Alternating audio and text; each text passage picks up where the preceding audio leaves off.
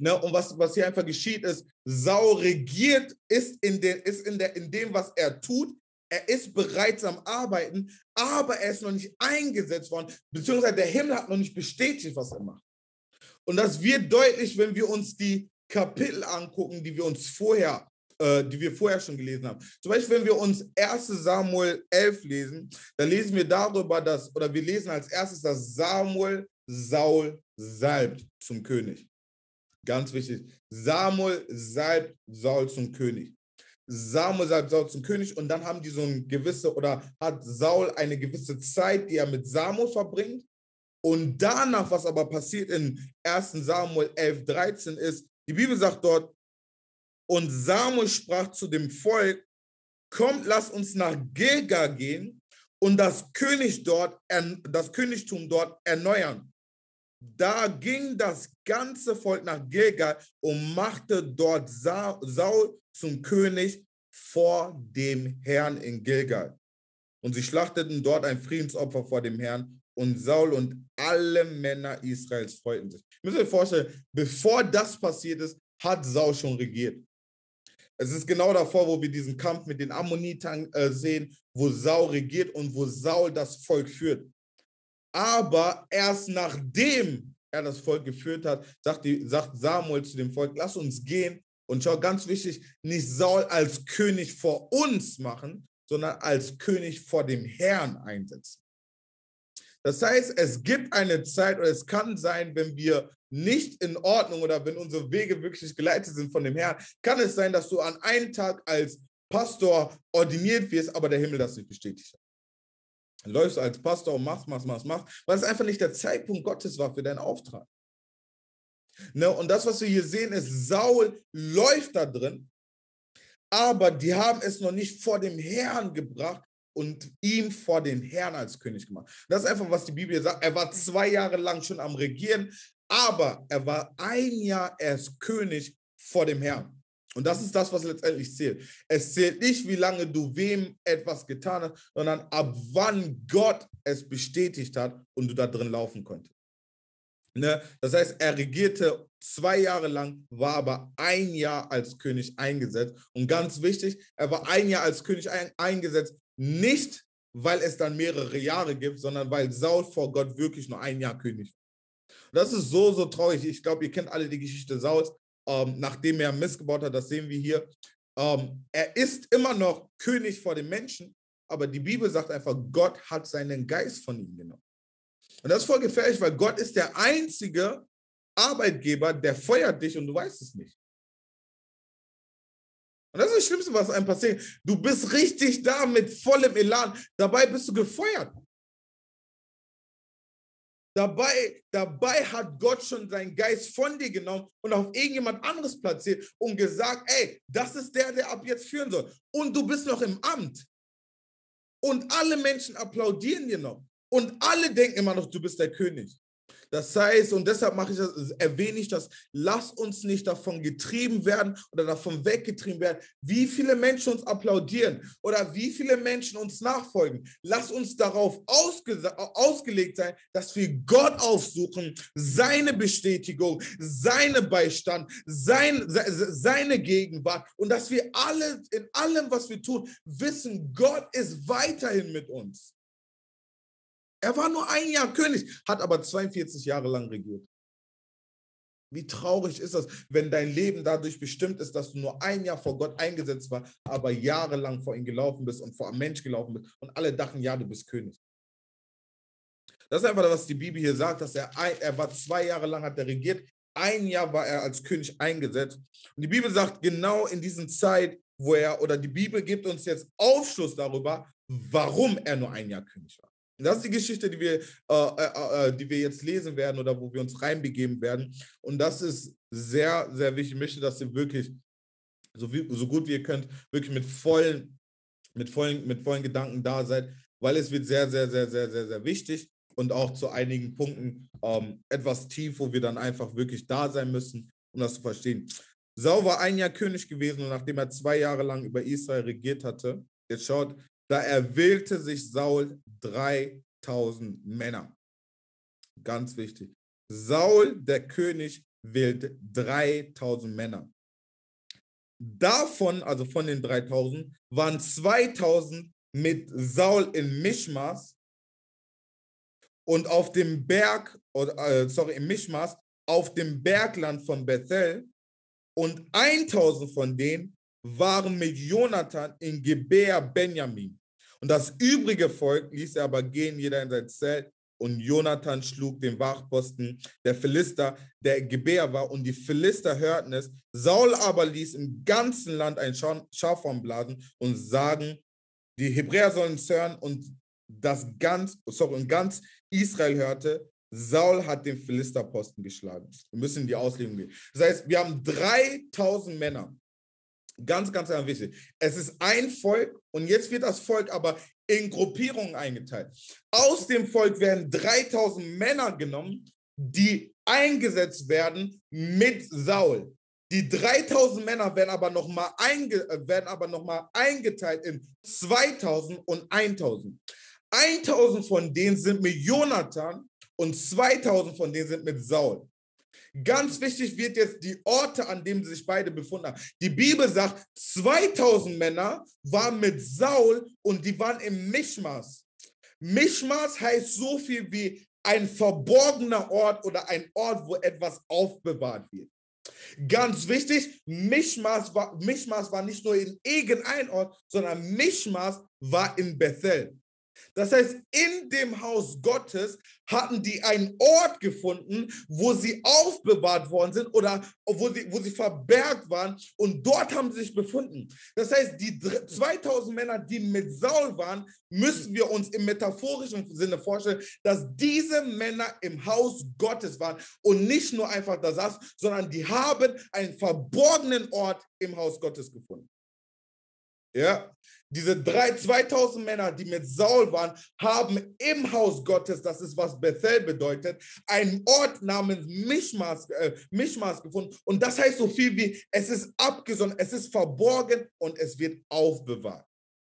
Das ist die eine Gruppe. Die andere Gruppe ist mit Jonathan. Das sind nur 1000 Männer.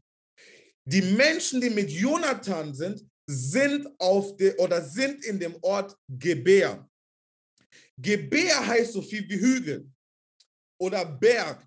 Und wir haben schon ganz oft in dem Buch von Samuel schon bereits erkannt, dass wenn die Bibel über Hügel oder Berg spricht, spricht sie nicht einfach über ein, ich bin irgendwo oben, sondern es spricht von einem Ort, wo, von wo wir regieren oder wo, wo wir uns platzieren sollen. Das heißt, in anderen Worten, die einen sind im Haus Gottes verborgen und aufbewahrt, die anderen befinden sich an einem Hügel. Und beides, und da, jetzt wird es ganz interessant, beide Orte sind oder stehen in der Bibel immer für die Anwesenheit Gottes. Sowohl das Haus Gottes oder sowohl ein verborgener Ort oder ein stiller Ort steht für das Haus Gottes, äh, steht für die Anwesenheit Gottes, als auch jeder Mann oder jeder Mensch, der sich auf einen Hügel begibt, begeht dahin und trifft dort Gott. Das heißt, die beiden Orte stehen für die Anwesenheit Gottes. Dennoch gibt es einen Unterschied. Und das wird interessant. Schau, die 2000 sind im Haus Gottes. Und das ist so krass. Es sind 2000 im Haus Gottes aufbewahrt, verborgen. 1000 befinden sich auf dem Hügel. Und jetzt müsst ihr euch vorstellen, das sind 3000 aus dem ganzen Volk. Und jetzt müsst ihr euch vorstellen, es ist eine prophetische Nachricht für uns, für das, was absolut in der Zeit passiert und was absolut in der Zeit entscheidend sein wird. Schau, es gibt das ganze Volk oder die ganze Menschheit oder das ganze Volk Gottes.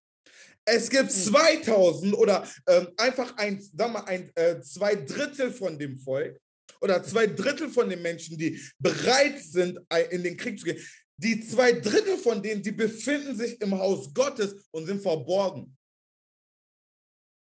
Ein Drittel aber von denen sind mit Jonathan und sind auf dem Hügel. Und jetzt schaut, was passiert. Die Bibel sagt, aber Jonathan und die Menschen, die mit ihm waren, gingen und schlugen das, den Wachposten der Philister, der in Gebär war, und die Philister hörten es.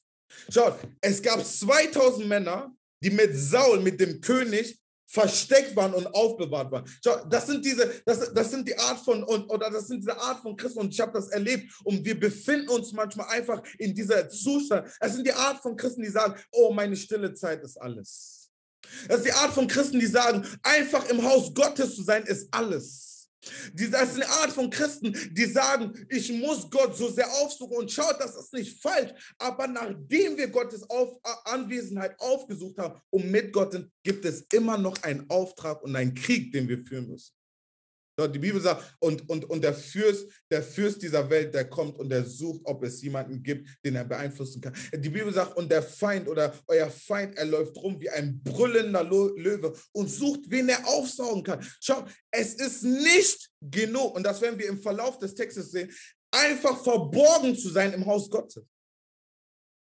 Es gibt die Anwesenheit, die wir finden im Haus Gottes, wo wir verborgen sind vor ihm. Aber es gibt die Anwesenheit, die wir finden auf einem Hügel, wo wir Gott treffen. Und schau, dieser Hügel ist nicht nur ein Hügel. Und jeder Mann, der auf diesen Hügel gegangen ist, jeder Mann, der auf diesen Hügel gegangen ist und die Anwesenheit Gottes erlebt hat, ist danach in der Lage gewesen, sich gegen den Feind oder gegen die gegnerische, äh, gegen den gegnerischen Mann zu stellen. Das heißt, es reicht oder es wird, es wird nicht reichen in der Zeit, wo wir gerade leben, einfach nur uns aufzubewahren im Haus Gottes. Ich finde das super interessant, dass zwei Drittel, das heißt, es gibt mehr Menschen, die sich aufbewahren im Haus Gottes, als Menschen, die bereit sind, auf den Hügel zu gehen und für Gott zu kämpfen. Oder im Namen Gottes Kriege zu führen oder im Namen Gottes, nicht nur, in sein, nicht, nicht, nicht nur sonntags in der Kirche, aber im Namen Gottes in deine Schule zu gehen und zu sagen, das ist das Wort des Herrn. Im Namen Gottes nicht nur in der Gemeinde sich zu verstecken, sondern deine, deine Arbeitsstelle einzunehmen. Im Namen Gottes nicht nur im Haus Gottes zu bleiben, sondern in der Lage zu sein, den Ort, wo du dich am meisten befindest, zu beeinflussen mit dem Königreich Gottes. Und wir sehen, dass zwei Drittel von denen im Mischmas versteckt waren, im Haus Gottes. Aber ein Drittel von denen war mit Jonathan und sie gingen und sie haben Krieg geführt. Schau, das allererste, was Jonathan äh, bekriegt hat, waren nicht die Könige allererste, was er zerstört hat, waren nicht die reichen Menschen dort. Das allererste, was er zerstört hat, war der Wachtposten. Schau, wenn deine Defensive kaputt ist, kannst du machen, was du willst. Du brichst ein. Deshalb gab es im alten Zeitalter oder im, im, jüdischen, äh, im jüdischen Kontext und in diesem Zeitalter gab es immer Mauern, Mauern, Mauern, Mauern. Mauern waren nicht dazu da, um zu sagen, ey, wir sind ein großes Volk oder wie schön sind die Mauern und wie dings sind die Mauern, sondern Mauern waren dazu da, dass das Volk beschützt wird. Und immer wenn die Mauer eingebrochen ist, war schon, war schon klar, dass das ganze Volk verloren war. Was Jonathan macht mit diesen ein Drittel ist, die sind nicht gegangen und haben versucht, irgendwas da drinnen, sondern das allererste, was sie machen, die haben die Mauern runter, die haben den Wachposten von dem Feind erstmal runtergerissen. Und die Bibel sagt, Jonathan ging mit diesen tausend Männern und er schlug den Wachposten der Philister, was in Gebär war, und die Philister hörten es. Schaut, es, wenn deine Defensive bricht, solltest du es hören. Wenn der Feind anfängt, deine Standards, die du gesetzt hast, deine, deine, de, deine Grenzen, die du gesetzt hast, deine Standards, die du gesetzt hast, damit du nicht wieder in diese Schuld fällst, damit du nicht wieder in diese Sünde fällst, damit du nicht wieder ein Sklave, wenn deine Defensive bricht, musst du es hören. Es gibt so viele Menschen da draußen, wo die Defensive und die Mauern und dein Wachposten, es bricht langsam ein, aber du hörst es nicht.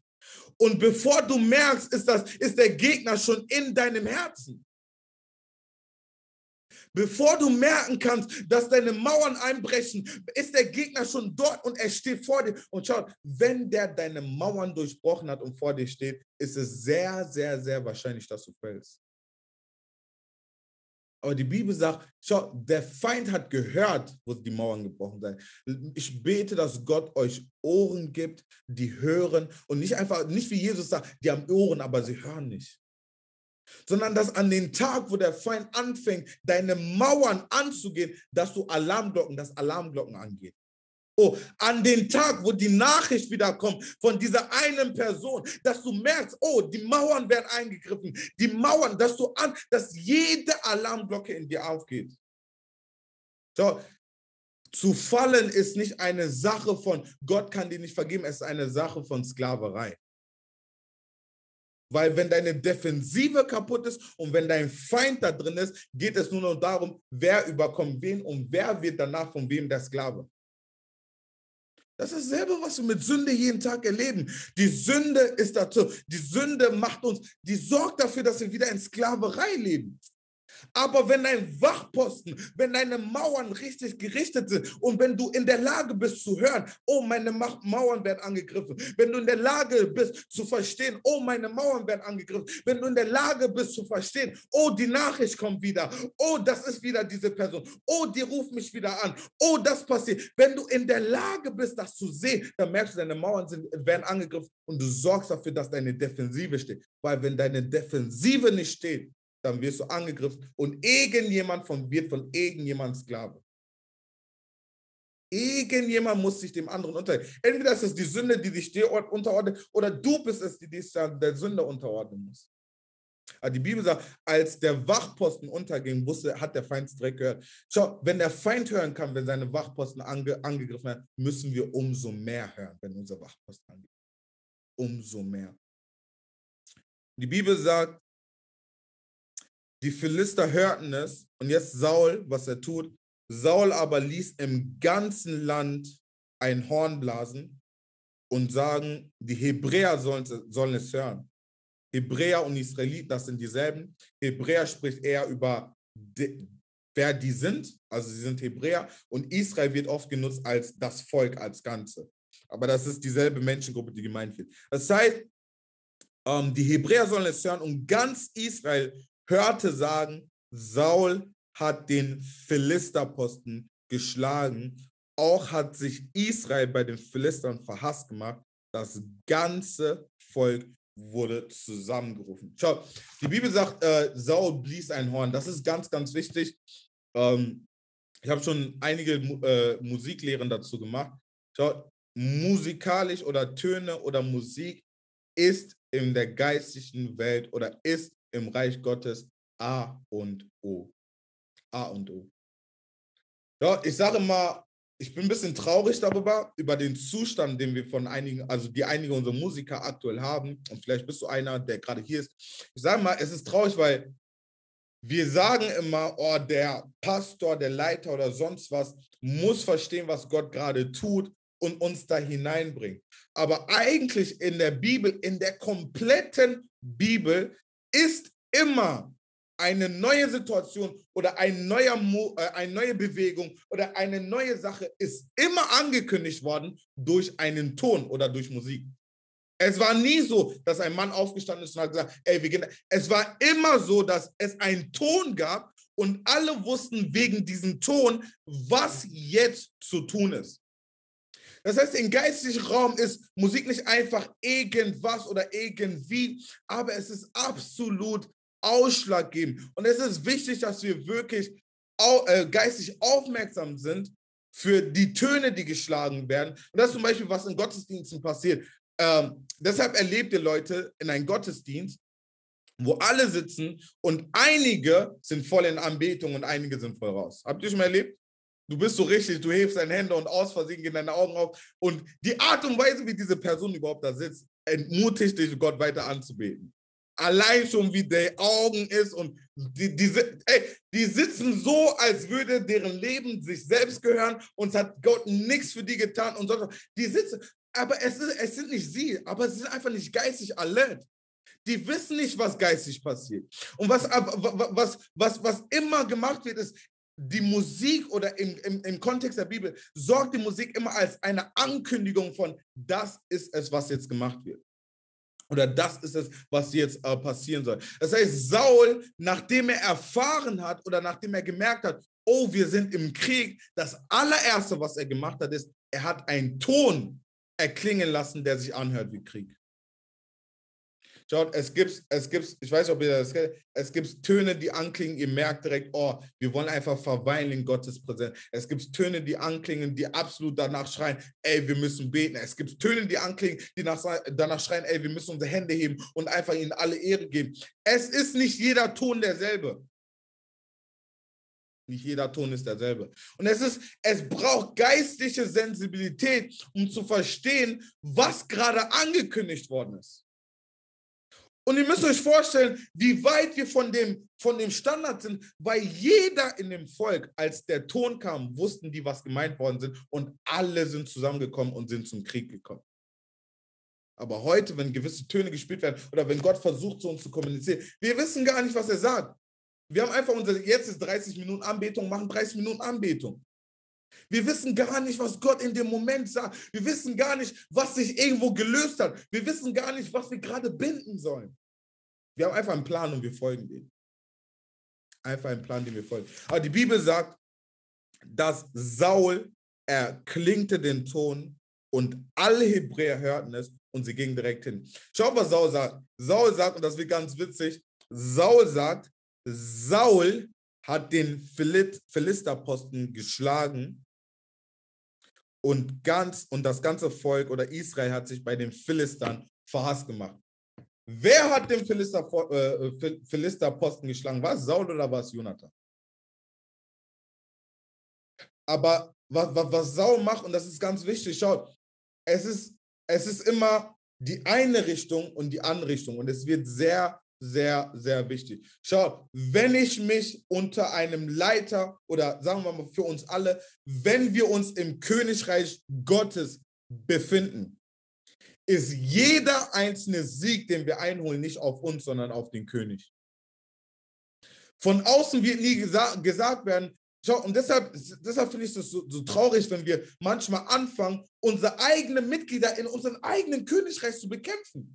Weil die Menschen oder die Welt wird nie sagen, oh, Kesia hat missgebaut oder Jacqueline hat missgebaut oder, oder Rachel. Es wird immer sagen, die Christen haben missgebaut. Es wird immer heißen, die, die, die Menschen, die sagen, die lieben Gott, haben missgebaut. Es ist nicht der Mann, aber es geht immer auf uns alle. Genauso ist es mit einem Sieg. Wenn ich etwas Gutes tue, heißt es nicht, mein Name hat etwas Gutes getan, sondern die Christen oder das Reich Gottes bewegt sich nach vorne. Das ist die Einstellung, die ich als Person haben muss. Aber wie das Reich Gottes auch funktioniert, ist, das Reich Gottes ist ein Reich voller Ehre und Anerkennung. Die Bibel sagt, Ehre oder gibt Ehre dem, den Ehre gebührt. Das heißt, ich als Person, wenn ich was mache, ich verlange keine Ehre, weil ich habe es getan, damit mein König verherrlicht wird.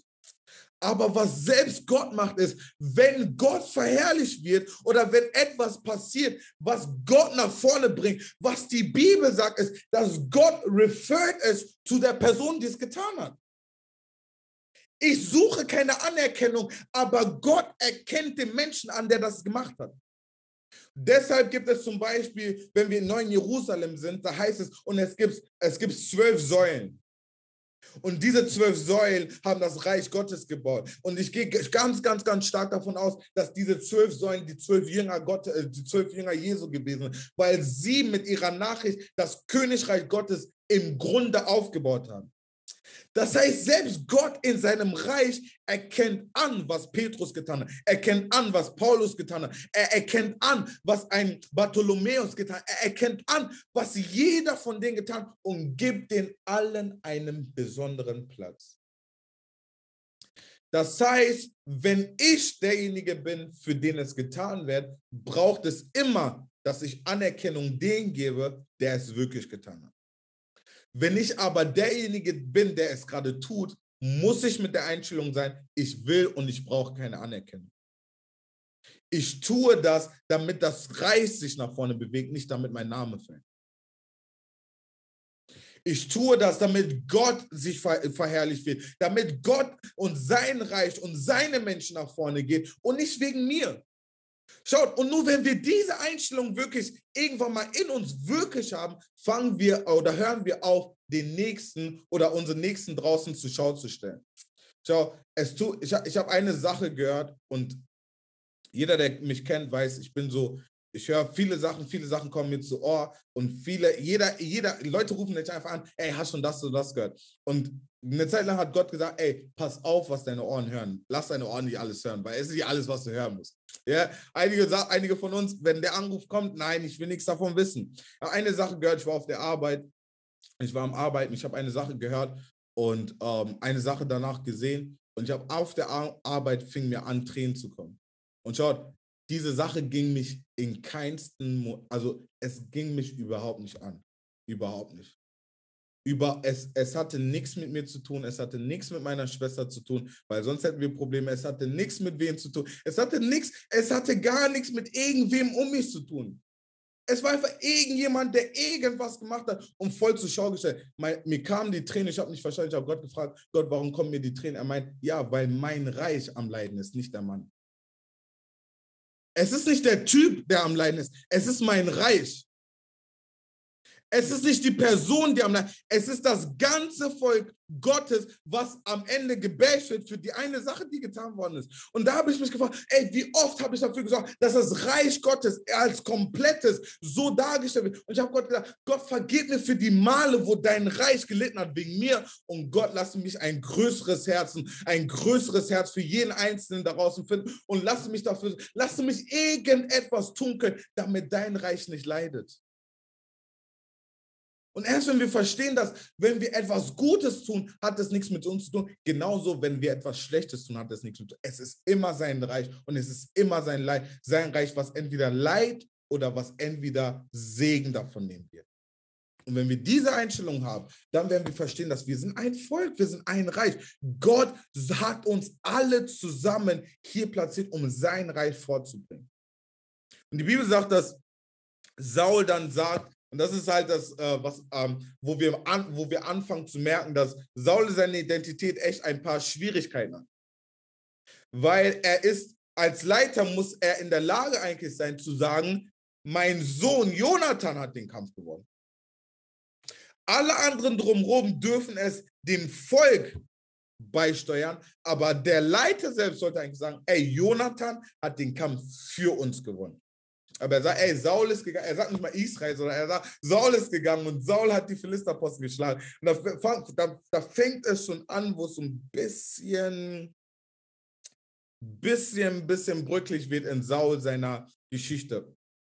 Ne? Das heißt, dass äh, Jonathan ist gegangen, das ganze Volk wurde aufgerufen, den König zu folgen. Jetzt sagt die Bibel, äh, geht es weiter in 5, die Philister versammelten sich aber, um gegen Israel zu kämpfen. Jetzt schaut, was für eine Macht da kommt. 30.000 Streitwagen. Schaut, Streitwagen waren immer besetzt von zwei oder vier Leute. Das heißt, rechne einfach mal 30.000 mal zwei oder mal vier. Ähm, Streitwagen, ähm, 600 Reiter und ein Kriegsvolk. Jetzt schaut, was so viel war wie Sand am Meer. Das heißt, die, die Gegner waren die Gegner waren die Gegner. Da waren keine zwei, drei Leute, sondern das war eine richtige Macht, die da entgegenkam. Jetzt auch die Bibel in 6. Als nun die Männer Israel sahen, also mit ihren Augen sahen, dass sie in Not waren, denn das Volk war bedrängt. Da versteckte sich das Volk in Höhlen, in Dickdichten, in Dick, sorry, in Dickichten, in Felsklüften, in Gewölben, in Ziternen, und einige gingen sogar über, das, über den Jordan und gingen nach Galt und nach Gilead. Saul aber war noch in Gilgal. Und jetzt schaut, was die Bibel sagt. Und das ganze Volk hinter ihm war verzagt. Ich möchte eine Sache sagen, es ist ganz, ganz, ganz, ganz, ganz, ganz, ganz, ganz, ganz, ganz wichtig, hinter welchen Leuten und hinter welchen Leitern wir uns befinden nicht, und dabei geht es nicht um, wie perfekt sie sind und wie perfekt sie nicht sind, sondern wie sehr sie involviert sind in dem, was Gott gerade tut.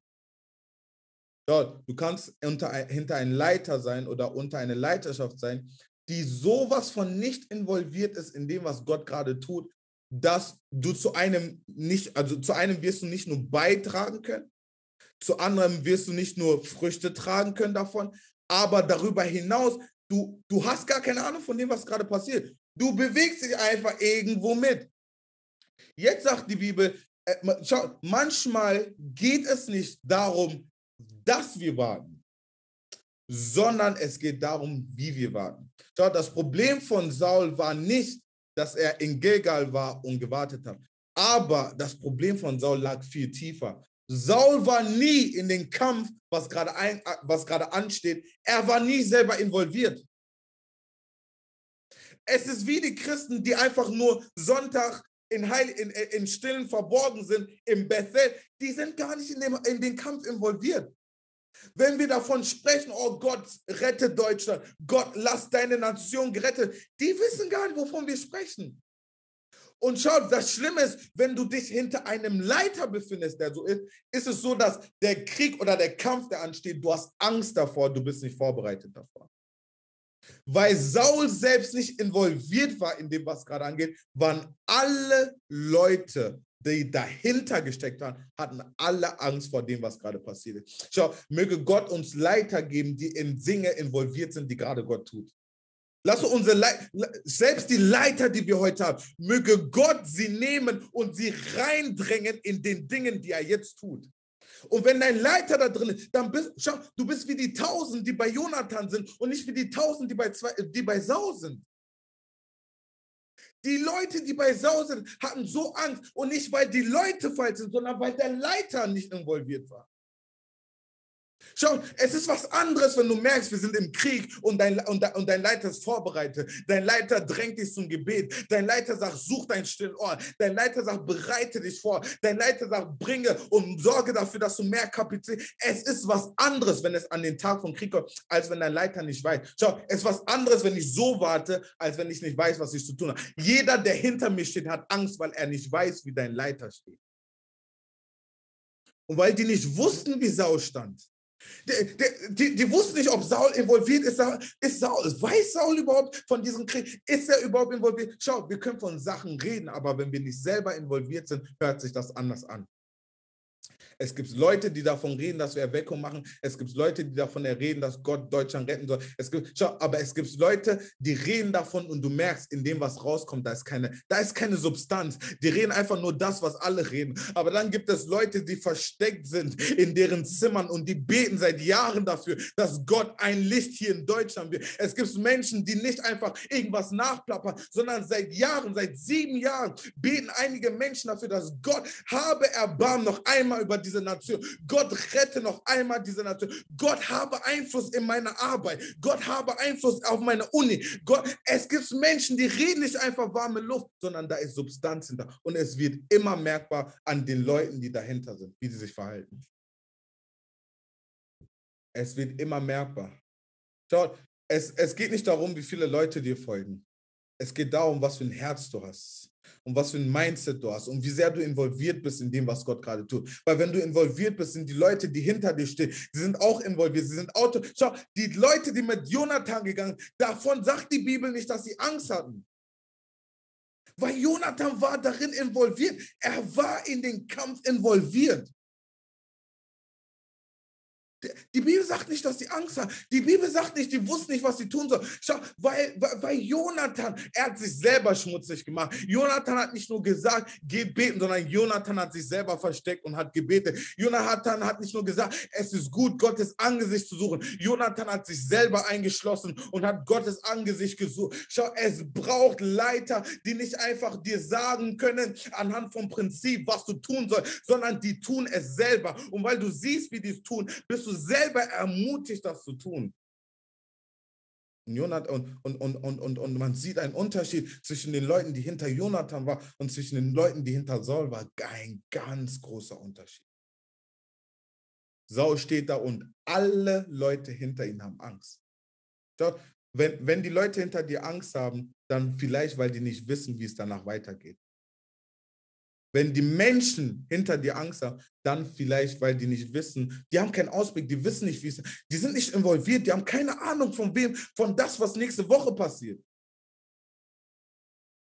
Aber wenn du involviert bist in dem, was Gott gerade tut, es ist wie ein Schatten, der sich über deine ganze Nachfolgerschaft, es ist, es ist wie, ein, wie ein Schatten, der über deine ganze Gemeinde geworfen wird, weil du involviert bist als Leiter. Es ist wie ein Schatten, der über alle geworfen wird. Und sie haben keine Angst, sondern sie sind bereit für das, was ansteht.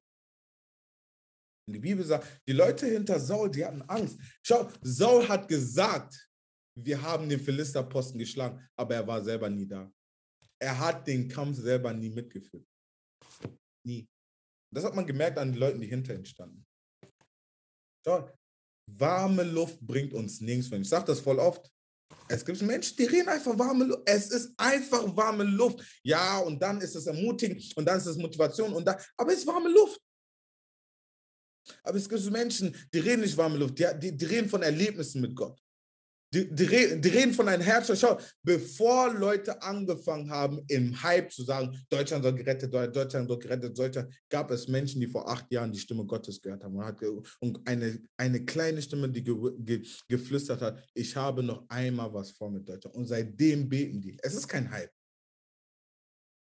Lass dich nicht bewegen. Ey, ich, ich sage es immer wieder. Ich, wenn es um Hype geht, ich bin raus. Alles, was gehypt wird, ich entferne mich davon. Weil der Hype zeigt einfach nur, dass es viele Leute und viele das und viele so, aber keine Substanz.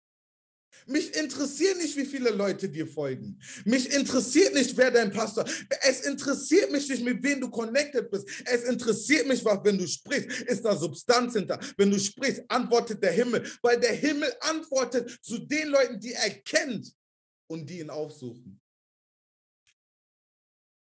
Es ist nicht okay, damit zu argumentieren, ich habe Kontakt mit denen. Es ist egal, wie viel Kontakt du mit wem und sonst was hast. Äh, es ist nicht genug, damit zu argumentieren, ich habe ihn gesehen oder da und dann ist mein Freund und der, der, der Pastor ist mein das und der Pastor ist mein dies und das. Aber wo ist deine Substanz? Wo werde ich bewegt, wenn du redest? Was passiert in meinem Herzen? Die Bibel sagt, als Jesus gesprochen hat, haben die Jünger gesagt, hat unser Herz nicht gepocht, als dieser Mann geredet. Das ist ein Anzeichen, dass jemand spricht mit Substanz es passiert etwas in den anderen Herzen. Er spricht nicht einfach so. Gott ist hinter ihm und Gott spricht durch ihn. Die Bibel sagt, die Leute waren, alle Leute, die dahinter waren, waren verzagt. Die hatten Angst über das, was passiert. Und die Leute oder die Philister, die gingen hin und fingen an, sich zu, ähm, sich zu platzieren und wirklich in diesen Kampf zu gehen. Schau, was interessant wird, ist, die Leute haben angefangen, sich zu verstecken. Schaut, der Grund, warum viele Christen in dieser Zeit versteckt sind, ist nicht, ist wirklich nicht, weil sie keine Lust auf Gott haben, sondern weil sie sehen nichts in den Leiter.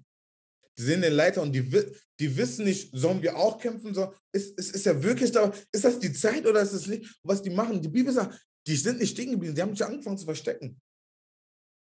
Einige in Kluften, ein, schaut, die Bibel sagt, einige sind über, das, über den Jordan gegangen, sind, sind abgehauen, die wollten nichts damit zu tun haben. Sind über den Jordan gegangen, einige haben sich versteckt. Und jetzt sagt die Bibel, Saul aber war da und alle, die ihm folgten, waren verzagt. Ja, Moment. Die Bibel sagt, alle, die da waren oder die hinter ihm waren, waren verzagt. Jetzt wird es sehr, sehr, sehr interessant und wir reden über den, das Thema oder den Fall Ungehorsamkeit. Die Bibel sagt ab Vers 8, und er wartete sieben Tage lang bis zu der von Samuel bestimmten Zeit. Und Samuel kam nicht nach Gilgal. Und das Volk verließ ihn, zerstreute sich. Da sprach Saul, bringt das Brandopfer und die Friedenopfer zu mir. Und er brachte das Brandopfer da, und es geschah, als er gerade mit, damit fertig war, das Brandopfer darzubringen. Siehe, da kam Samuel, der Prophet. Da ging Saul zu ihm hinaus, ihm entgegen, um ihn zu begrüßen. Und Samuel aber sprach, der Prophet, das prophetische Wort sprach, was hast du getan, Saul? Saul antwortet, als ich sah, dass das Volk mich verließ und dass sie sich zerstreuten und dass du nicht kamst zur bestimmten Zeit, dass die Philister bei Michans versammelt waren, da sprach ich nun, nun werden die Philister zu mir nach Gilgal kommen und ich habe das Angesicht des Herrn noch nicht erbeten. Da wagte ich's und brachte das Brandopfer. Samuel aber sprach zu Saul, du bist töricht, du hast töricht gehandelt. Du hast das Gebot deines Gottes, der, das er dir geboten hat, nicht gehalten, denn sonst hätte dein, und das ist krass, sonst hätte er jetzt dein Königtum über Israel auf ewig bestätigt. Schaut, ihr lest immer Saul als ein König, der nie berufen war. Nur weil, ihr, nur, weil wir, nur weil wir den Ausgang des Textes kennen, lesen wir ihn immer so als, ja, er war eh nicht berufen und David war eigentlich König. Und da. Die Bibel sagt, hätte Saul diese eine Sache nicht getan, hätte Gott Sauls Königtum für ewig bestätigt. Wisst ihr, was das heißt? Es würde heißen, dass Jesus nicht der Nachfolger von David ist, sondern der Nachfolger von Saul. Es, würde, es, es wäre nicht mehr, äh, du so, äh, der, der, der, blinde, der blinde Mann hätte nicht gerufen, Jesus, Jesus, Sohn Davids, komm und rette mich. Der blinde Mann hätte gerufen, Jesus, Jesus, Sohn Sauls, komm und rette mich. Saul war kein König, der nicht erwählt war. Bitte, wenn dein Pastor oder sonst wer dir das gesagt hat, Saul war erwählt, absolut. Gott war bereit, seine Bestimmung und seinen Auftrag für ewig zu establishen. Aber wegen dieser einen Sache. Das macht Ungehorsamkeit so gefährlich. Wo ich heute gelesen habe, ich habe gelesen, ich habe meine Bibel gezogen und ich, hab, ich, bin, ich bin einfach umgekehrt von allen Bereichen, wo ich noch Ungehorsamkeit habe weil es einfach gefährlich. Es kostet dich nicht Frieden oder es kostet dich nicht nur, boah, ich kann nicht oder ich schlafe heute nicht. Es kann dir, es kann dich deine ganze Bestimmung kosten. Das ist das, was, worüber wir nicht reden. Ungehorsamkeit kann dich deine Bestimmung kosten. Schau, was die Bibel sagt. Die Bibel sagt, um da wirklich in den Text rein, reinzugehen, und er wartete sieben Tage lang bis zu dem von Samuel bestimmten Tag. Jetzt ganz wichtig, lasst uns ganz kurz oder einer von euch, ähm, lest mal bitte 1 Samuel 10, 8. Dann verstehen wir diesen Bibelvers besser. 1 Samuel 10, Vers 8. Uh, Kesa, wenn du das hast, magst du kurz lesen? 1 Samuel 10, Vers 8.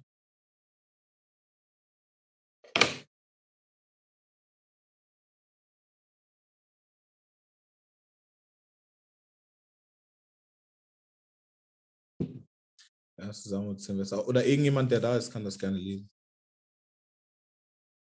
1. Samuel 10, Vers 8. Mhm. Wenn du später nach Gilgal hinuntergehst, dann warte dort eine Woche auf mich. Ich werde, dich nach, ich werde dir nachkommen, um in Gilgal Opfer darzubringen. Dann werde ich dir auch sagen, wie es weitergehen soll, welche Aufgabe dich erwartet. Hoffnung für alle. Amen. Okay. Das heißt, was lesen wir? Das ist das, worauf Saul sich bezieht. Ne? Weil die Bibel sagt, Saul wartete sieben Tage lang auf die von Samuel bestimmte Zeit. Und als Samuel nicht kam, hat Saul angefangen, selber zu handeln. Das heißt, Saul hatte ein, oder das, worauf Saul gewartet hat, war nicht einfach, oh, wir müssen immer sieben Tage warten. Es war ein prophetisches Wort, was er von Gott oder sorry, von dem Propheten zu Anfang bekommen hat. Ganz, ganz, ganz, ganz, ganz, ganz, ganz, ganz, ganz wichtig. Schaut, wir reden immer davon und das ist interessant. Die Bibel sagt, dass Saul hat das Gebot des Herrn gebrochen. Schaut, das Gebot des Herrn sind nicht nur die zehn Gebote, die du brichst. Wir sagen immer, oh, das Gebot des Herrn und der hat Sex gehabt und der hat Alkohol getrunken und der hat das und der hat das und der hat das. Die Bibel sagt hier, dass Saul das Gebot des Herrn gebrochen hat, indem er ein prophetisches Wort, was über ihn gesprochen war, indem er nicht gehorsam dagegen war. Oh, und jetzt die Frage, wie oft hat der Mann Gottes dir gesagt, geh in dein Zimmer, schließ dich ein, Gott will dich besuchen und wir haben es nicht gemacht. Oh, wie, wie, oft kam ein Wort über uns, wo, wo, wo, äh, wo gesagt worden ist, in der nächsten Zeit sollst du, sollst du von der Bildfläche verschwinden, du sollst Zeit mit Gott. Und wir haben es nicht gemacht und wir denken, wir leben ein gerechtes Leben, weil wir zehn Gebote halten. Aber das, was Gott persönlich zu dir spricht, da wollen wir nicht in der oder sind wir nicht in der Lage, es zu halten. Und Samuel sagt, du hast das Gebot des Herrn gebrochen. Nicht wegen zehn Gebot, aber wegen dem, was er zu dir persönlich gesprochen hat. Und die Bibel sagt, und das ist so interessant, weil das macht die ganze Geschichte, bringt es nochmal einen ganz anderen Weight drauf, weil Saul hat einfach gehandelt, obwohl, und jetzt pass auf, obwohl alle anderen Bereiche des prophetischen Wortes alle Bereiche sind zustande gekommen. Er sollte zwei Männer treffen, er hat die getroffen. Die sollten ihm zwei Brote geben. alles kam zustande. Das heißt, was gibt Saul genügend Zweifel zu sagen, ey, ich möchte nicht warten, weil eigentlich muss er erst recht warten, weil jedes andere Wort ist auch zustande gekommen. Alles andere, was gesprochen worden ist, ist genau so gekommen, wie Samuel gesagt hat. Das heißt, Saul hatte eigentlich keinen Grund an Gott oder an das Wort von Gott zu zweifeln. Das heißt, es war nicht einfach, oh, ich glaube nicht an dem Wort, aber es war was anderes dahinter. Und heute werden wir auf die Wurzel von Ungehorsam gehen, weil einige von uns, wir verstehen nicht, warum wir ungehorsam sind. Und manchmal creept sich Ungehorsam ganz langsam in unser Leben ein und wir sehen die Wurzel nicht und wir sehen nur den Outcome und wir denken, der Outcome ist schon, aber es ist die Wurzel, die irgendwo angefangen hat. Das heißt, Samuel sagte Saul, ey, halt dich daran fest. Das ist die Prophezeiung, die du befolgen sollst, damit dein Königtum established wird. Alles andere kam zustande. Das war das Letzte, worauf er warten sollte. Das heißt, was war der Auftrag? Und das ist so interessant. Die Bibel sagt, Samuel sagte Saul, geh, warte sieben Tage lang auf mich und dann werde ich dir sagen, was zu tun ist. Jetzt ganz wichtig. Wenn Gott sagt, warte, wissen wir oft nicht, was wir zu tun haben, aber wir wissen, was wir nicht zu tun haben. Saul wusste nicht, wie es weitergeht, aber er wusste, dass er warten soll. Er wusste, dass er sich nicht weiter bewegen soll. Und ganz interessant, sogar in seinem prophetischen Wort sagt Samuel sogar, wenn ich komme, werde ich dir dann sagen, wie es weitergeht. Das heißt, Samuel oder Saul kann gar nicht oder sollte gar nicht sich dahin bewegen zu sagen, ich mache etwas anderes als das, was mir gesagt wird, weil ich weiß nicht, was ich danach machen soll. Schaut, womit Ungehorsamkeit anfängt, ist der Fakt, dass wir nicht von seiner Stimme abhängig sind. Das ist, der, das ist die Wurzel. Schau, wenn wir wirklich von Gottes Stimme abhängig wären, dann müssten wir warten, bis er spricht.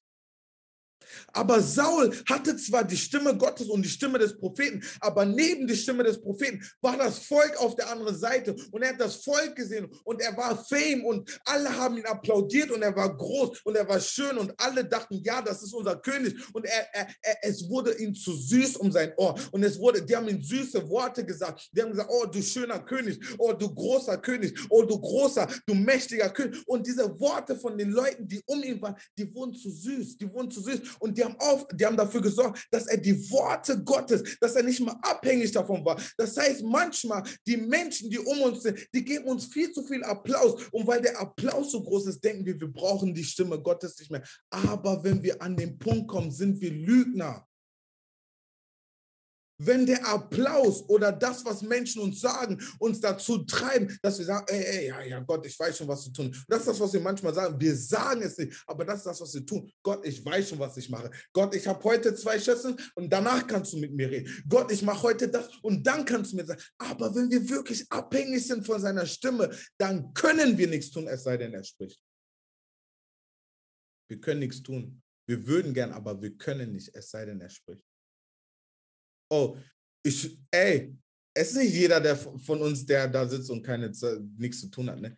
Wir würden gern, aber wir können nicht, weil wir, wir, wir warten. Und, und, und, manchmal, manchmal schicken Leute Anfragen und kannst du das machen und kannst du dies tun und das tun. Schau, es gab eine Zeit, ein ganzes Jahr lang. Ich weiß nicht, wie viele Einladungen da. Jede Einladung, Gott, ich, ich, ich konnte nicht antworten, weil Gott mir nicht gesagt hat, Dani, geh raus und predige. Ein ganzes Jahr lang. Ich saß da. Einladung kommt. Irgendwann mal war schon Automatismus in meinem Kopf. Einladung kommt. Ich habe schon Entwürfe geschrieben. Hey, danke für die Einladung. Ich kann nicht. Weil, schau, weil irgendwann mal habe ich verstanden, Gott hat nicht vor mir zu sagen, dass ich irgendwo rausgehen soll. Und da war aber ganz wichtig, es war, ich war von Januar bis März, April war ich nur zu Hause und eine, eine einzige Gebetsnacht und das war voll spontan. Jemand meinte, oh, unser Prediger ist ausgesprungen, Daniel, kannst du ähm, heute einspringen? Und Gott meinte, ja, Daniel, geh dazu soll ich jetzt gehen. Und das war so krass, es waren zehn Leute, zwölf Leute, ähm, zwölf Leute in ein Nachtgebet und ich war so, Gott, ah, es gab schon bessere äh, ähm, Situationen und bessere Möglichkeiten und sonst was. Gott meinte, ja, geh. Das heißt, die Abhängigkeit von ihm ist absolut ab. Es ist das, was uns auszeichnen wird. Es ist das, es ist, es ist das, was, das, es ist das Einzige, was uns bestätigen kann, dass wir nicht nur zwei Jahre mit ihm laufen, sondern 20 Jahre. Deine Abhängigkeit von Gott ist das einzige, ist deine einzige Sicherheit zu sagen, ich laufe nicht nur drei Jahre mit Gott, sondern mein ganzes Leben, weil ich abhängig bin. Was macht Saul? Die Bibel sagt, Saul, Saul, äh, Saul wartete und er hatte ein prophetisches Wort, aber er konnte äh, er konnte auf diesen prophetischen Wort nicht, ähm, nicht, nicht, nicht warten, obwohl der Auftrag war, ich werde dir zeigen, was du zu tun hast. Das heißt, wenn du noch nicht weißt, was du zu tun hast, dann tu erstmal nichts. Einige von uns, wir können, nicht, also wir können einfach nicht nichts tun. Gott sagt, Gott sagt, ich komme und ich werde dir sagen, was du zu tun hast. Was heißt das? Wenn Gott nicht gekommen ist, hast du auch nichts zu tun. Du hast zu warten. Du hast zu warten. Und oftmals sagt Gott, was wir machen sollen, aber jetzt pass auf, aber er sagt nicht, was passiert, während wir warten. Schaut, hätte Samuel Saul gesagt, hätte Samuel Saul davor gewarnt, dass Samuel, und wenn du wartest, werden alle Leute dich verlassen hätte Samuel Saul gesagt, und wenn du wartest, wird es so sein, dass Leute denken, du bist verrückt, weil du brauchst für alles eine Bestätigung von Gott. Wenn, wenn die Nachricht so klar wäre, dann, dann würden wir uns darauf einstellen. Aber schau, Gott sagt uns, warte, aber er, er sagt uns nicht, was in der Wartezeit passiert. Saul wusste, dass er warten muss und Saul war okay mit dem Warten. Aber womit Saul nicht okay war, war, dass während der Zeit, wo er am Warten war, dass auf einmal das ganze Volk ihn verlässt. Damit er wusste, er wusste nicht davon. Aber schaut, wenn wir ein Wort von Gott haben, ist es egal, was umständlich. Schau, manchmal wartest du und du hast das Gefühl, alle bewegen sich nach vorne. Manchmal wartest du und du hast das Gefühl, ey, alle fangen an mit Business. Manchmal wartest du und du hast das Gefühl, ey, jeder kriegt ein Wort von Gott. Manchmal wartest du und du hast das Gefühl, alles bewegt sich nach vorne. Aber wenn du von Gott gehört hast, warte, dann warte. Wenn er gesagt hat, warte, dann warte. Und, und wir wissen, dass wir warten müssen, aber wir wissen nicht, was währenddessen passiert. Wenn dann die Dinge geschehen, die nicht erwartet worden sind, oder nicht nach dem, was wir uns vorgestellt haben, dann fangen wir an, ungehorsam zu sein.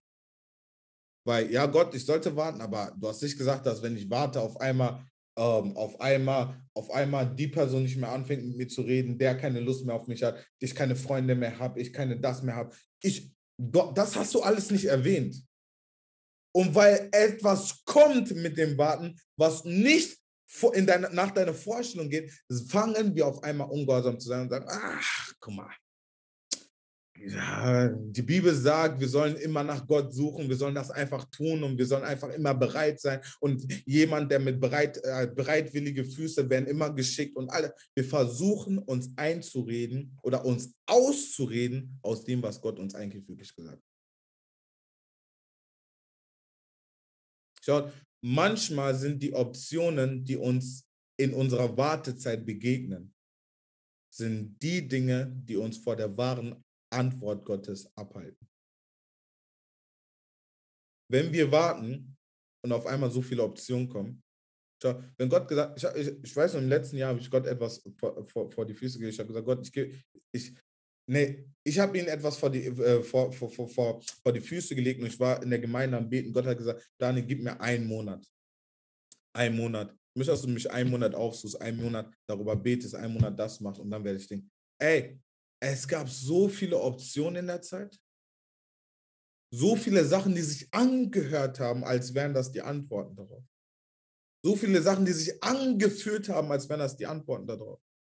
Aber irgendwo hatte ich ein klares Wort von Gott, dass es braucht einen Monat. Nach einem Monat werde ich dich besuchen. Nach einem Monat werde ich dir sagen, ganz genau, was du zu tun hast. Das heißt, die Optionen, die entstehen in unserer Wartezeit, sind eigentlich keine Optionen, sie sind Ablenkung.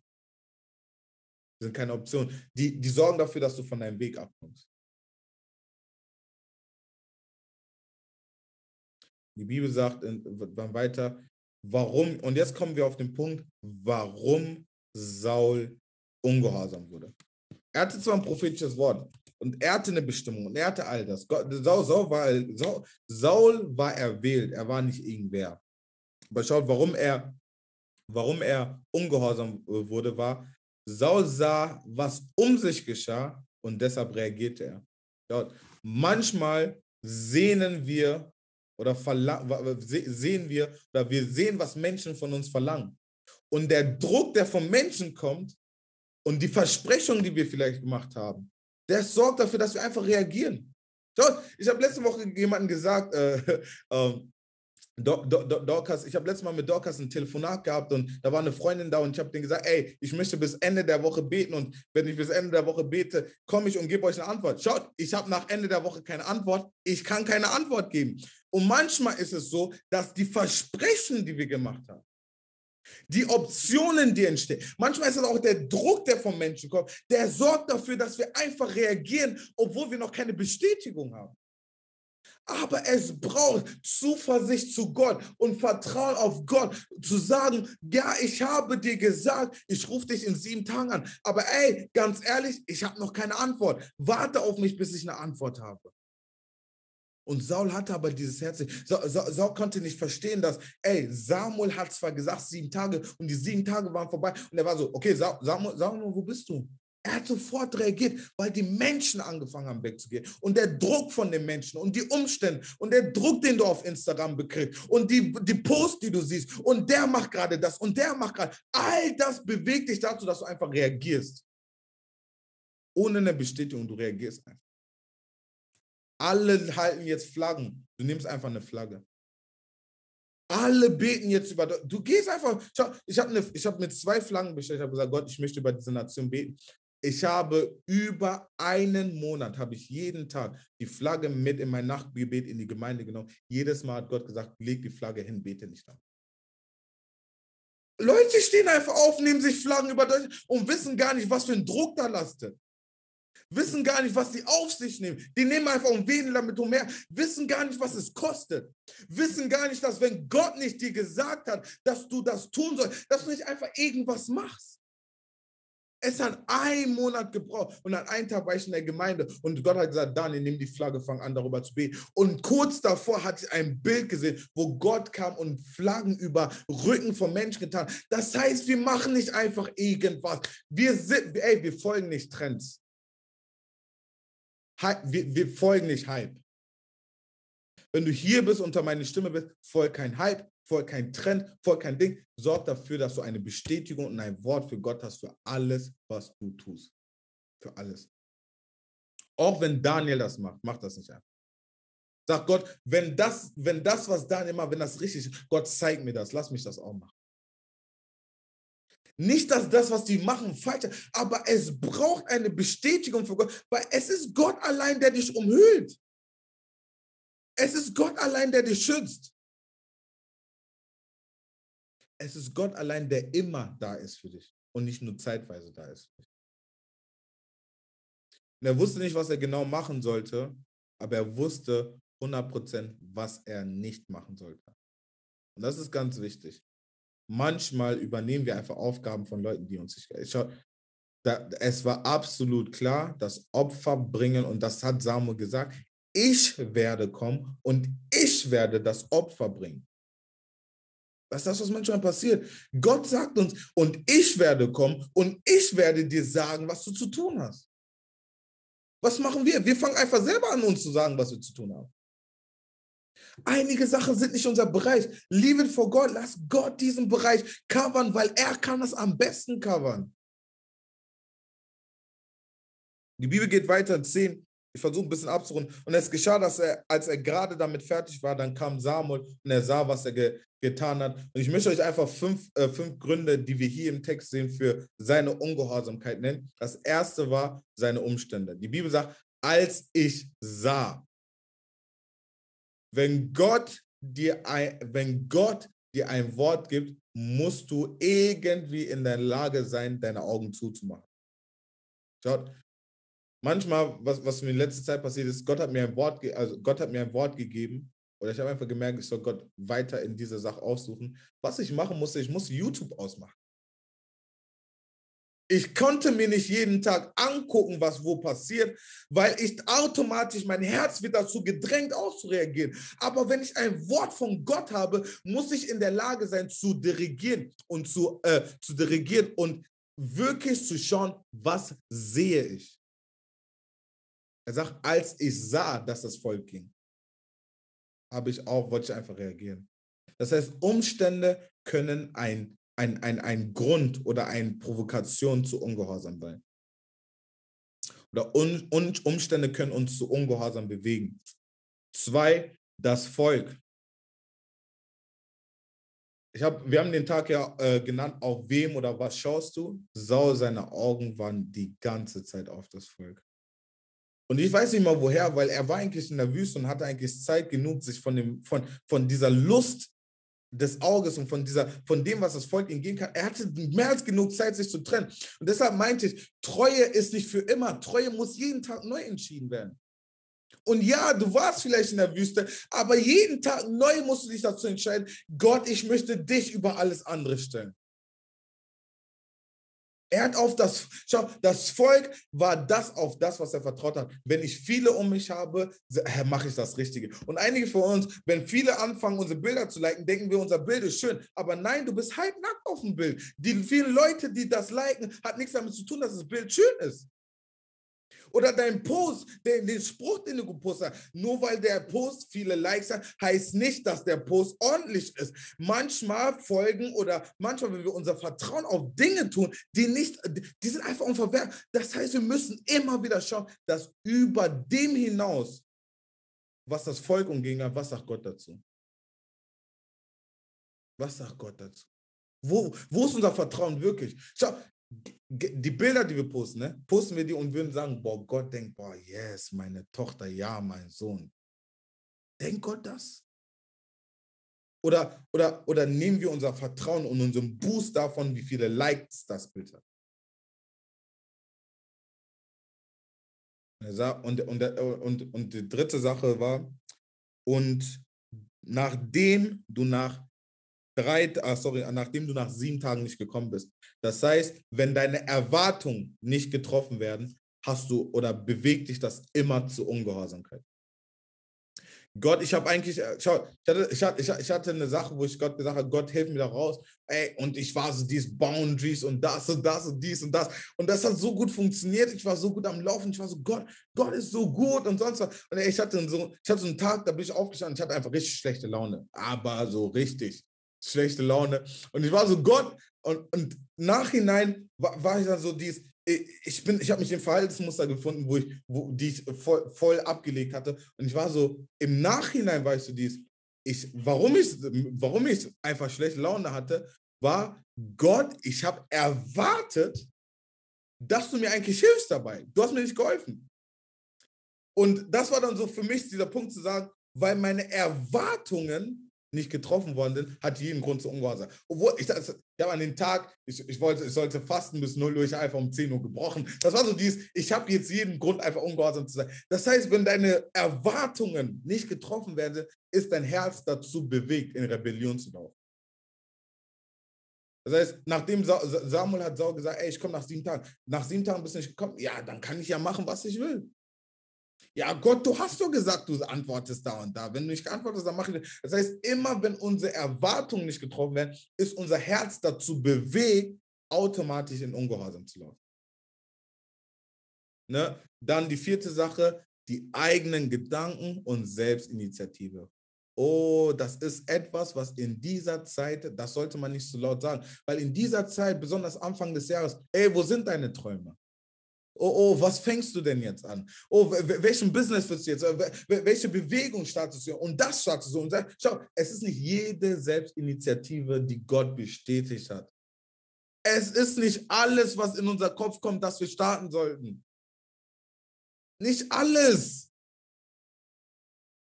Eigene Gedanken und Selbstinitiative können uns manchmal zu Ungehorsam führen. Saul dachte, ey, wenn der, wenn der Prophet nicht kommt, lass mich einfach. Nein, wir leben in keine Zeit von lass mich einfach. Wenn du dein Leben mit Gott leben möchtest und nicht nur zwei Jahre, sondern 50 Jahre, dann musst du in der Lage sein zu sagen, nicht lass mich einfach. Du musst in der Lage sein zu sagen, Gott, entweder du sagst was dazu oder wir machen hier gar nichts.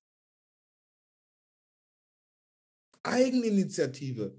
Es ist eigentlich was Gutes, aber der Feind weiß einfach, wie er diese Sache nutzt, um einfach was Negatives draus zu machen. Und dann Eigenmut. Ey, schau, es gibt so viele Leute, die sind mutig und ich weiß gar nicht, warum die mutig sind. Du, ey, jeder Mut, alles, was ich laut spreche, alles, was ich sage und wirklich, ich, Darum sage ich immer, jeder, der prophezeit, der soll sich hinstellen und soll da stehen, bis die Prophezeiung wirklich zustande kommt. Wenn du wirklich, die Bibel sagt, ah, meine Propheten sprechen nicht oder Gott, niemand spricht in meinen Namen und es kommt nicht zustande.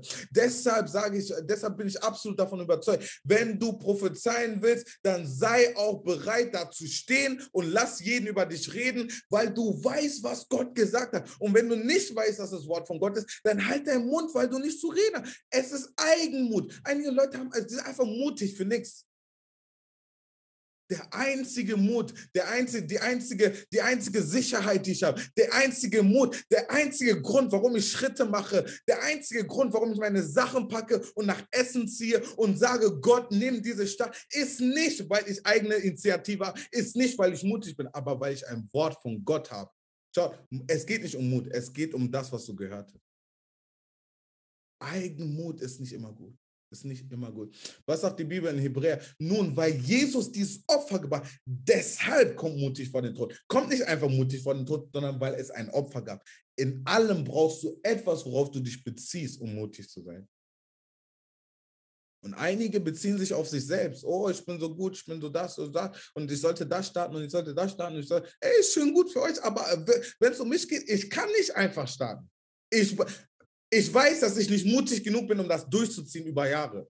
Deshalb brauche ich eine Bestätigung von Gott, weil es dann nicht mein Mut ist, sondern meine Versicherung ist. Eigenmut kann oftmals zu Ungehorsam führen. Eigenmut kann oftmals zu Ungehorsam führen. Lass uns mal versuchen, das Kapitel abzurunden. Samuel aber sprach zu Saul, du hast töricht gehandelt, du hast das Gebot des Herrn, deines Gottes, das er dir geboten hat, nicht gehalten. Denn sonst hätte er dein Königtum. Und das, das ist der, schau, der, die, die, die Kosten von Ungehorsam sind nicht, dass du nicht nachts schlafen kannst. Ja, ich weiß, einige von uns, Gott hat gesagt, hör auf damit, du hörst dich damit auf, du kannst nachts nicht schlafen. Das ist nicht die Kosten. Das sind deine Gefühle. Einige denken, oh ja, und der Gott hat mir, jetzt kann ich nicht mehr schlafen und Gott möchte mir was sagen, weil ich nicht schlafe. Nein, du hast schlechte Gewissen, du hast missgebaut und das sind deine Gefühle. Die Kosten sind, die Kosten, die siehst du nicht, die sind, die sind weit in der Zukunft. Die sind, die Kosten für Saul waren nicht, dass, oh, Pass auf, warum hast du das jetzt gemacht? Das waren nicht die Kosten. Die Kosten waren nicht, dass Saul auf Instagram gepostet worden sind. Die Kosten waren nicht, dass jeder über Saul gesprochen hat. Schaut, die Kosten waren nicht, dass die logische Folge davon, aber das sind nicht die Kosten. Ich weiß noch, als in der Zeit, als ich missgebaut habe und alle waren darüber am Reden, alle waren darüber am Reden und ich dachte, das sind die Kosten, aber das waren nicht die Kosten, das waren die Konsequenzen. Die Kosten wären gewesen, dass meine Bestimmung gekostet hätte. Das wären die Kosten gewesen. Dass Leute über dich reden, das sind keine Kosten, das sind Konsequenzen. Dass, dass dein Nächster das weiß, sind keine Kosten, das sind, das sind keine Kosten, das sind Konsequenzen. Aber die Kosten hinter Ungehorsam ist eine, eine Bestimmung, eine, ein Auftrag, eine Sache, die Gott eigentlich für dich, äh, für dich established hat. Die, es, schau, die Menschen, die nach vier Jahren abgebrochen sind, Gott hat nie etwas geschafft, was er nicht beendet hat. Nie. Das heißt, wenn du jemanden siehst, der läuft ein, zwei, drei, vier, fünf Jahre, oh, man hört nichts mehr von ihm, ungehorsam. Fünf, sechs, sieben, acht Jahre, man hört nichts mehr von ihm, ungehorsam zehn Jahre, man hört nichts mehr von ihm, ungehorsam. Die Kosten sind, dass du nicht auf ewig mit ihm läufst. Wisst ihr, was, was wir überhaupt sagen, wenn wir ungehorsam sind? Und das hat mich echt schockiert, wo der Heilige Geist mir das heute gesagt hat. Wenn wir, wenn wir ungehorsam sind in eine Sache, wo Gott uns wirklich gesagt hat, dass, genau so soll es sein, sagen wir ihn eigentlich, Gott, ich kann das auch ohne dich. Es funktioniert auch ohne dich. Aber schaut, meine einzige Versicherung für meine Zukunft ist Gott, der Heilige Geist und Jesus. Ich habe keine andere Versicherung. Ich weiß nicht, wie die nächsten fünf Jahre aussehen. Ja, ich habe einen unbefristeten Arbeitsvertrag. Ich habe das, ich habe das. Aber ey, das ist keine Versicherung. Meine einzige Versicherung für meine Zukunft und für meinen Auftrag, für mein Ding, sind nicht die Menschen oder irgendwer, der mir was gibt. Es ist der, die Bestätigung, die von oben kommt. Das ist meine einzige Versicherung. Yes, Kesia, du hast eine Frage. Ähm, hätte Saul Buße getan, hätte er das wieder zurückmachen können? Hätte Saul Buße getan, hätte er wieder seine Dings. Absolut. Also ich glaube daran, dass, ähm, also ich, also besonders für uns, ich glaube, die Frage ist ja dann übertragend für uns. Ähm, für Saul gab es keinen, also für Saul war es in dem Moment, ähm, Gott hat einen anderen König gefunden und hat ihn dann auch ähm, ähm, established. Und also man kann da noch ein bisschen tiefer drauf eingehen, weil Saul war irgendwo ne, noch in einer Anführungszeichen Testphase. Er war noch nicht bewährt, weil das aller, allererste Wort, prophetische Wort, was er bekommen hat, war ja ein Komplex von, du wirst zwei Männer treffen, der wird dir das geben, der wird dir das geben. Und das, was gerade passiert, war ein Teil von der ersten Prophezeiung, die er bekommen hat. Die allererste. Das heißt, erst nachdem er das vollendet hätte, wäre er befestigt und bewährt in seinen Auftrag. Ne? Aber während des Prozesses hat er sich schon also hat er es nicht geschafft. Und das war so dieses, ey, du bist gerade in Probezeit, du bist eh raus, weißt du. Aber ey, dank, dank Gott und dank Jesus haben wir keine Probezeiten und wir haben echt, äh, ne, wir haben kompletten Zugang zu Gott. Und die Bibel sagt, dass es ist sein Opfer, was uns wirklich die Berufung Gottes schickt. Das heißt für uns, je, ich sage immer, jeder, der heute lebt, ist in der Lage, Buße zu tun. Du wirst Konsequenzen haben, aber die Kosten hat Jesus auf sich genommen. Aber wenn wir nicht in der Lage, zum Beispiel, wenn Gott sagt, ey, hör auf, mit dieser Person zu schreiben. Hör auf damit. Du weißt nicht warum, du weißt nicht wieso, du weißt nicht Dings. Gott sagt einfach, hör auf. Oder hör, Gott sagt, hör auf, auf diese, hör, kündige diesen Job. Du weißt nicht warum, du weißt nicht wieso. Schau, wenn wir in der Hinsicht nicht gehorsam sind und das über Jahre ziehen, du musst dir vorstellen, wir ziehen uns am Ende hin die ganze Zeit Jahre ab, in denen wir hätten Gott dienen können ganze Zeit hinten, machen wir weg, machen wir weg, machen wir weg, machen wir weg, machen wir weg. Schaut, ich glaube, wegen meiner Ungehorsamkeit und ich, ich, bete jedes Mal dafür und wirklich uh, bitte Gott um wirklich um, Umkehr und wirklich einfach Gnade. Wer, wer ist meine Ungehorsamkeit und nicht Jesus sein, nicht Jesus sein, nicht Jesus sein Opfer? Ich glaube, von meinem Auftrag werden so mindestens 20 Jahre sub. Okay, du machst aber, mach 15 Jahre, 20 Jahre so, ne? Aber es ist wirklich Jesus sein Opfer und es ist auch dieses Herz, was dahinter ist, was absolut wichtig ist, dass, ey, ich weiß, dass ich mir jetzt gebaut habe und ich, ich weiß mir nicht besser zu helfen, Papa, aber du weißt und du kennst mich und du weißt, du, du weißt, wie du mir daraus helfen kannst und das, lass uns mal einen Weg finden hier raus, weil manchmal steckt man auch so tief, dass man das Gefühl hat, man kommt da nicht mehr raus. Und da braucht man wirklich den Vater, der einfach einen dazu bewegt und einen dazu ermutigt und ähm, an die Hand nimmt und einen wirklich daraus führt. Yes. Ist eine Frage beantwortet, Gesa? Ja? Great. Das war den Kap das Kapitel abschließen. Ne? Ähm, das bricht mein Herz, denn sonst hätte er jetzt dein Königtum über Israel auf ewig bestätigt. Ja, das heißt, das war eigentlich Sauls Portion oder Sauls Zuspruch. Nun aber wird dein Königtum Bestand haben, sorry, nun aber wird dein Königtum keinen Bestand haben. Und jetzt fängt ich äh, hiermit, das ist das erste Mal, wo wir ein bisschen von David sehen. Der Herr hat sich aber einen Mann nach seinem Herzen ausgesucht. Dem hat er, sorry, den hat der Herr geboten über sein Volk Fürst zu sein, weil du nicht gehalten hast, was dir zu, was dir der Herr geboten hat. Das heißt, ganz interessant, Gott hat David bestätigt, auserwählt und David weiß noch gar nichts. Er, er, er ist immer noch da mit den Schafen. Aber ey, und das finde ich immer so krass, während du da bist und nicht weißt, was du tun hast, hat Gott irgendjemand mit dem Wort Gottes um ein prophetischen Wort über dich ausgesprochen und jemand sitzt da und, und denkt sich, Mercedes ist diejenige oder Gott hat sie dazu gerufen, das mal. Du weißt nichts davon. Und irgendwo spricht Gott über dich. Gott spricht in Orten über dich, wovon du nichts weißt und spricht Dinge über dich, wo du nicht weißt.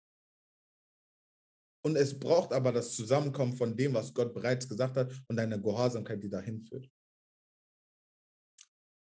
Und Samuel machte 15, Samuel machte sich auf, ging nach Gilgal hinauf nach Geber Benjamin.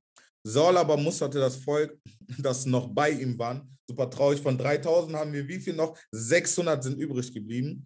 Und Saul und sein Sohn Jonathan das, und das Volk, das noch bei ihm war. Wobei es sind nicht nur 600 von 3000, weil 3000 waren die Männer, die kämpfen sollten. Später ist ja das ganze Volk dazu gekommen und trotzdem sind nur 600 geblieben. Das heißt, er hat einige verloren. Ähm, und Saul und sein Sohn zogen her. Sie lagen im Gebär Benjamin, aber hatten sich bei Mischmans gelagert und der Verheerungszug zog in drei Abteilungen aus. Die eine Abteilung nahm den Weg nach Ofra, nach dem Gebiet von Schual hin. 18. Die andere Abteilung nahm den Weg nach Beth Haron und die dritte den Weg zum Gebiet, das in Teil Saboim liegt.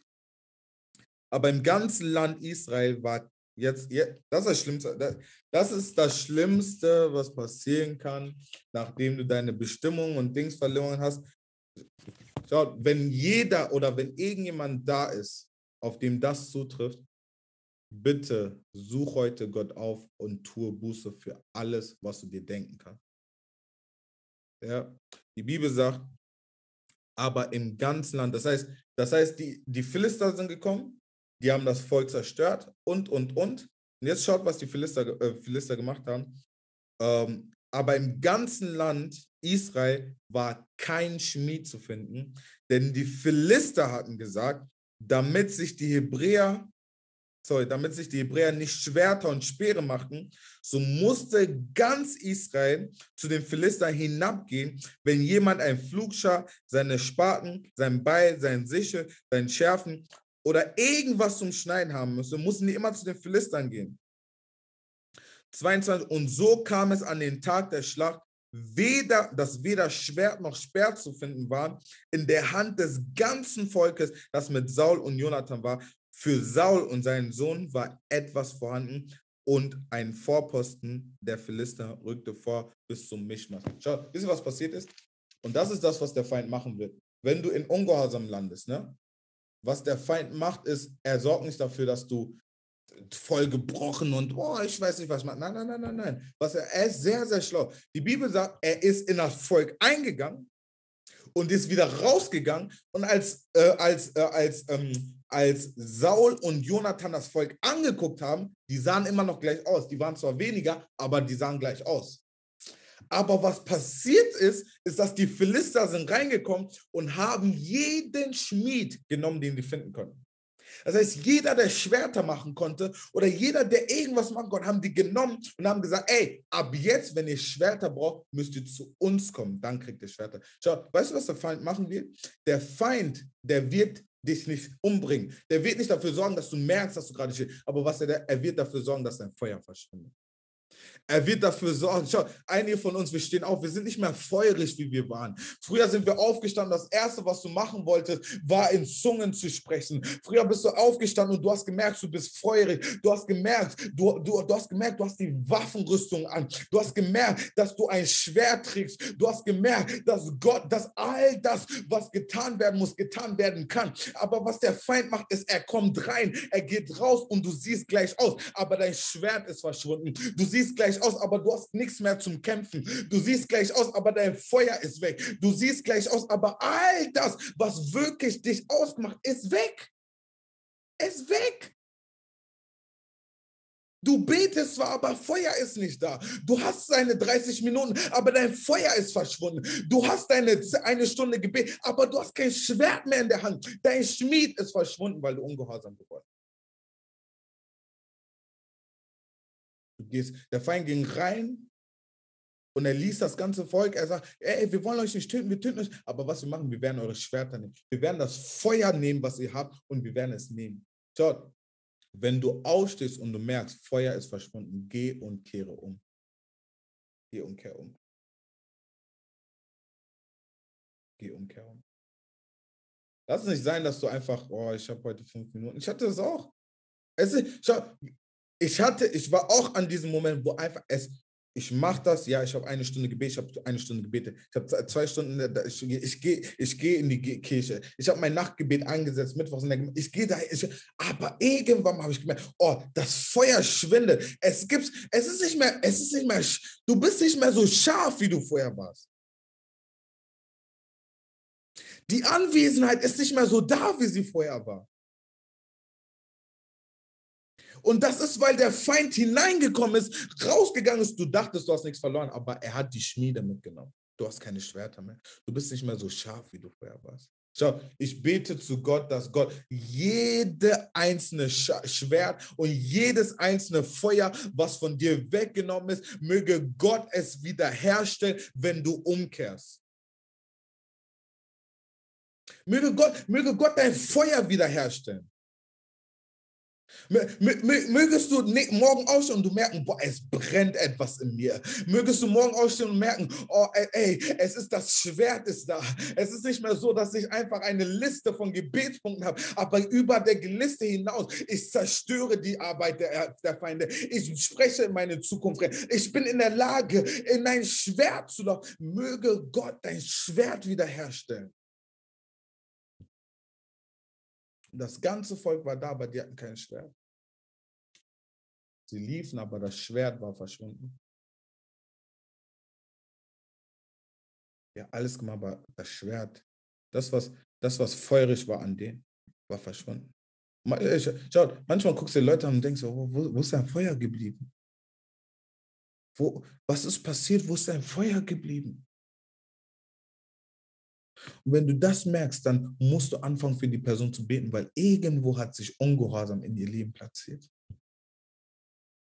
Und wenn, wenn dein Herz für das Reich Gottes brennt, fängst du nicht an, darüber zu reden, du fängst an, darüber zu beten. Gott, bitte stell Kesa wieder her. Gott, bitte stell Samuel wieder her. Gott, bitte stell Matthew wieder her. Gott, bitte. Du, du fängst dich an, darüber zu lästern, wo er ist nicht mehr so scharf und so heiß. Du gehst in ein Kloster und sagst, Gott, bitte stell das her, weil ich brauche meinen Bruder, damit das Königreich Gottes folgt.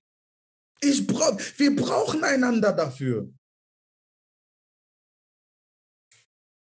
Wir brauchen einander dafür. Und ja, vielleicht sehen wir alle aus und ja, vielleicht siehst du deinen Nächsten. Aber schau, war einige siehst du an und merkst, Feuer ist verschwunden. Versteck dich in dein Zimmer und fang an, für deinen Bruder zu beten. Nimm das nicht einfach so. Lass, lass nicht das Feuer von jemandem untergehen und du siehst und du, du siehst das und denkst, oh ja, es passiert und ja, ja, egal, wenn er jetzt nicht da ist, kann ich Mikrofon da. Und da hast du Mikrofon für was? Für was? Für was hast du Mikrofon? Für was? Wenn der nicht da ist, dann kann ich das machen. Und wenn der nicht mehr da ist, dann mache ich das. Und wer, für was? Für was? Das, was wir wollen, ist nicht unseren Namen präsentiert. Es ist das Reich Gottes vorgebracht. Und das Reich Gottes nicht nur unter uns, aber in unseren Schulen. Das Reich Gottes nicht nur unter uns, aber in unseren Gemeinden. Das Reich Gottes nicht nur unter uns, aber auf unseren Arbeitsplätzen. Wir brauchen einander, damit das passiert. Ich versuche dich nicht zu übertrumpfen, weil ich weiß, ich brauche dich in einem anderen Bereich. Ich freue mich nicht, wenn du untergehst, weil das, was du machst, schau, egal wie ich mich drehe und wende, ich werde niemals in einem Kindergarten arbeiten können und Leute von Jesus erzählen. Aber es gibt Menschen, die dafür gemacht sind. Egal wie ich mich drehe und wende, es gibt einen gesagt, ich werde da keine Leidenschaft für finden. Ich kann es einmal machen, ich kann es zweimal, aber ich werde keine Leidenschaft dafür finden. Das heißt, ich werde nicht dafür sorgen, dass die Person, die dafür gemacht ist, dass ich auch anfange, über die zu reden, dass ich auch anfange, die runterzumachen. Ich stecke mich, ich verstecke mich in mein Zimmer und sage, Gott, bitte stelle sie wieder her. Gott, ich stelle sie wieder her. Während ich in der Uni arbeite, lasse sie im Kindergarten arbeiten. Während ich auf meine Arbeit arbeite, lasse sie in ihren Unternehmen arbeiten während ich in der Gemeinde arbeite, lasse sie auf den Straßen arbeiten. Gott stelle das Feuer wieder her. Gib denen deren Schwert wieder.